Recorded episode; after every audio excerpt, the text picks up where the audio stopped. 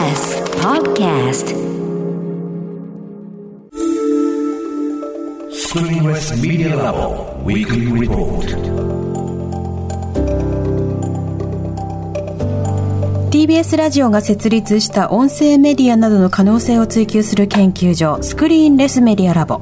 毎週金曜日のこの時間はラボの研究員フェローの方々に音声メディアに関するさまざまな学術的な知見やトピック研究成果などを報告していただきます。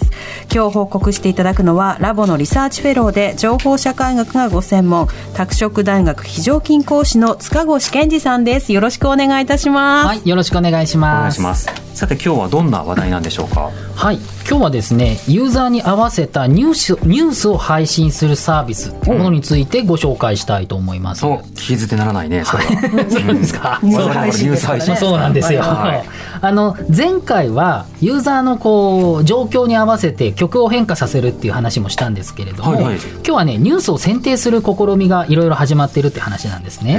ーはいあの例えばデジタル音楽ジャーナリストの J 鴻上さんという方なども、まあ、記事などで書かれてるんですけれども、あの音楽配信サービスの Spotify ってありますよね。あります。であれがです、あそこがですね、今まだイギリスとアイルランドなんですけれども、Your Daily Drive っていうプレイリストサービスの提供を始めたんですね。は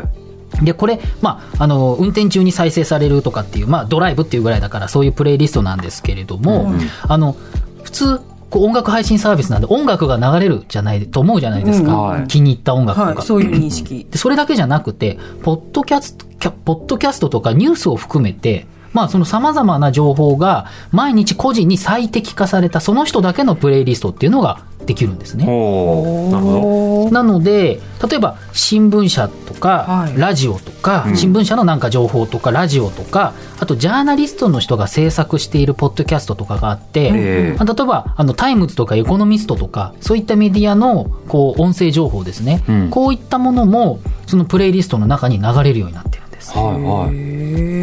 へとなるといろんなニュースがまずまずは聞きやすくなるし、うんその人が例えば株価に興味がある人なのか、うんうんそれとも社会系なのか海外のニュースなのかとかそうしたなんかジャンルなどでもチューニングが自動的にされるんですね。そうなんですよね。うんうんであと、まあ、一つだけ言っとくと、この番組、セッションもポッドキャスト毎日配信しているので、はい Spotify でもまあ聞くことができるようになってるんですね。今はね。うんはい。で、この、まあ、Spotify ってさっきも言ったように音楽配信なんですけど、思い浮かべるんですけど、ここ数年の傾向で、政治とかビジネス、スポーツニュースとか、まあ、音楽超えて音声コンテンツ全体を配信している、配信するようになってきているんですね。うん、Spotify 聞いてると途中に CM とかが流れてきたりしてこんな番組やってますみたいな番組配信とかやってますよね、そうなんですよね。でこの前聞いた番組 CM だといろんな人を呼んでいろんな話をしますって宣伝してて何も言ってねえなと思ったんですけど。いやいやいろんな人いろんな話っていう情報が。それだけ多様なチャンネルになりつつあるんだなって思いました、そうですね。短い時間でなので本当に大きくなってきてるんですけれども、まあうんうん。はい。いろんな要因があるんですけれども、やっぱりコロナの自粛で自宅にいることが増えたので、そうなるとやっぱり通勤時間中に聞くとか、あと店舗で流すとか、まあいろんなことが減ったりとかする分ですね、うん。家にいるので音楽もまあ好きなジャンルだけじゃもう飽きたということで、もっと多様なものを聞きたいっていう人たちもいますし、うん。同時に音楽以外の、まあ、聴取を望む人が出てきた。例えば、まあ、料理したりとか様々な家事がやっぱ増えるわけですよね。外食よりも自宅で食べることが増えるので、料理中に音楽もいいけど、まあ音楽以外っていうことで、うん。ラジオ、まさにラジオ番組もそうだし、ポッドキャストっていうのも、まあ好まれているということで、まあ、僕も料理するときはね大体ジャンクか神田伯山聞いてるんですけど。ね、なんですよね。なので、ながらに本当ね、うん、話っていいよね人のそう話ってなんですよ。もちろんラジコ、ラジコでね、この番組とかも配信されて、ラジオクラウドアプリとかいろいろあるんですけれども、この、まあ、プレイリストっていうもので、あの、まあ、すいろいろ自分の気に入ったものをバンバン流してくれるようになると。でこういうのを、まあ、コンピューターが選定するアルゴリズム型のプレイリストっていうふうに、まあ、難しく言うと言われるんですけれども、ええ。まあ、要するにコンピューターがいろいろ考えて、あなたに合ったものを作ってくれますよっていうのが、まあ、アルゴリズム型プレイリストなんていうふうに言われていて、ん。まあ、今後ますます増えていくんじゃないだろうかということで、まあ、便利である一方、まあ、ね、このラジオ局そのものとしては、まあ、競争相手にもなるのかなという部分はありますね。うん。まあ、入り口が増えてくれる分には嬉しい部分はありますよね、そうですね、うん。なので、やっぱり良質なコンテンツ、この番組もそうですけど、そういった、あの、様々なコンテンツをいろんなチャンネルで、もう聞きやすくなったっていうふうに考えると、まあ、必ずしも競争だけじゃなくて、あの、まあ、音で聞きたいっていうのが増えているわけですよね。はい。っていうことなので、あの、それはいいことなんかなっていうふうに思うわけですうね。ん、こういったサービスがね今広がりつつあるんですね。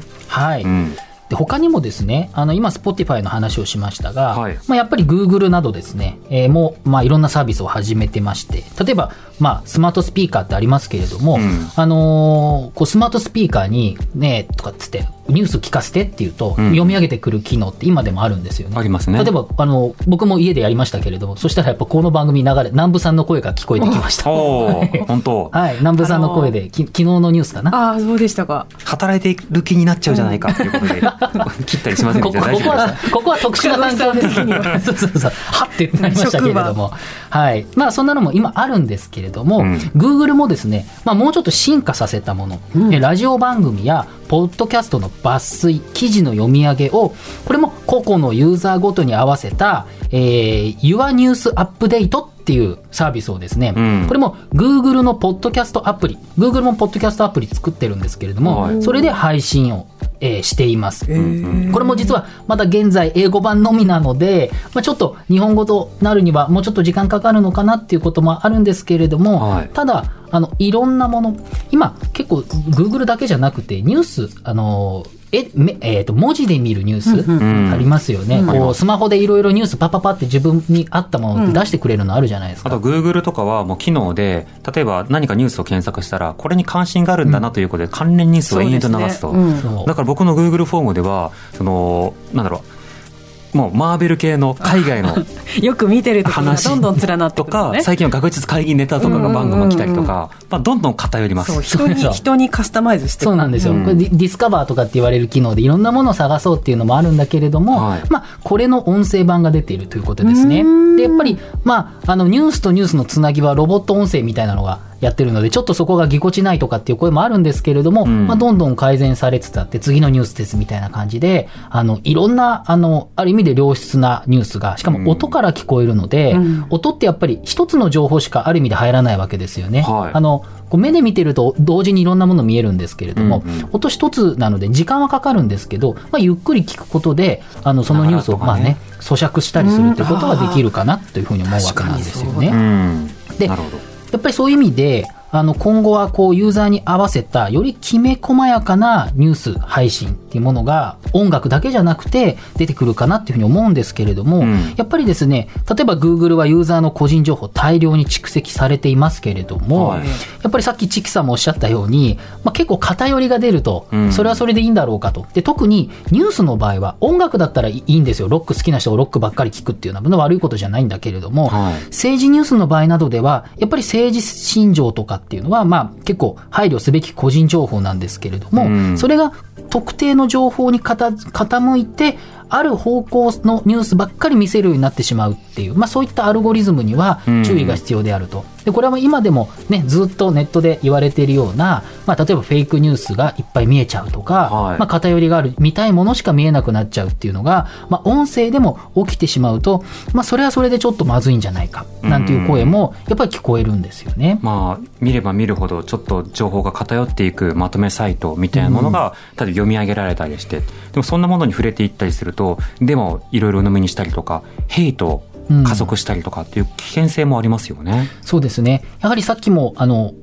お伝えしたように、声で、ある程度時間をかけて聞くってなると、はいやはりこう文字でね、あの、なんていうのか、ざざっと読んだものよりも、まあ、ある意味では、あの、い一つの情報として、まあ、影響が大きいかもしれないと。うんそうなってきたときに、やっぱ非常に便利な、こう、もので、いろんな自分の好きなものとか、好きそうなものを教えてくれるけれども、はいその部分は、やっぱ今後は注意していかなきゃいけないかなっていうことですね。やっぱ耳の領域にも、あの、そういったココンテンツをたくさん、いろんな風に、こう、多いので、それを、こうね、こう、プレイリスト化してくれるのは大事なんだけれども、はいまあ、その辺かなり注意しましょうということですね。うんでまあ、いずれにしてもですね、まあ、あの、ニュース耳で聞くっていうのは、スマホの画面依存から離れるのには有効だなっても思うんですよね。んもう目ばっかり疲れちゃうじゃないですか、スマホばっか見ちゃうと。なので、あの、ニュースとか、いろんなことを音で聞くっていうのはですね、まあ、非常に、まあ、音楽以外の新しい音環境にも、あの、構築に寄与するかなっていうふうに思うのでいいかなと思いますし、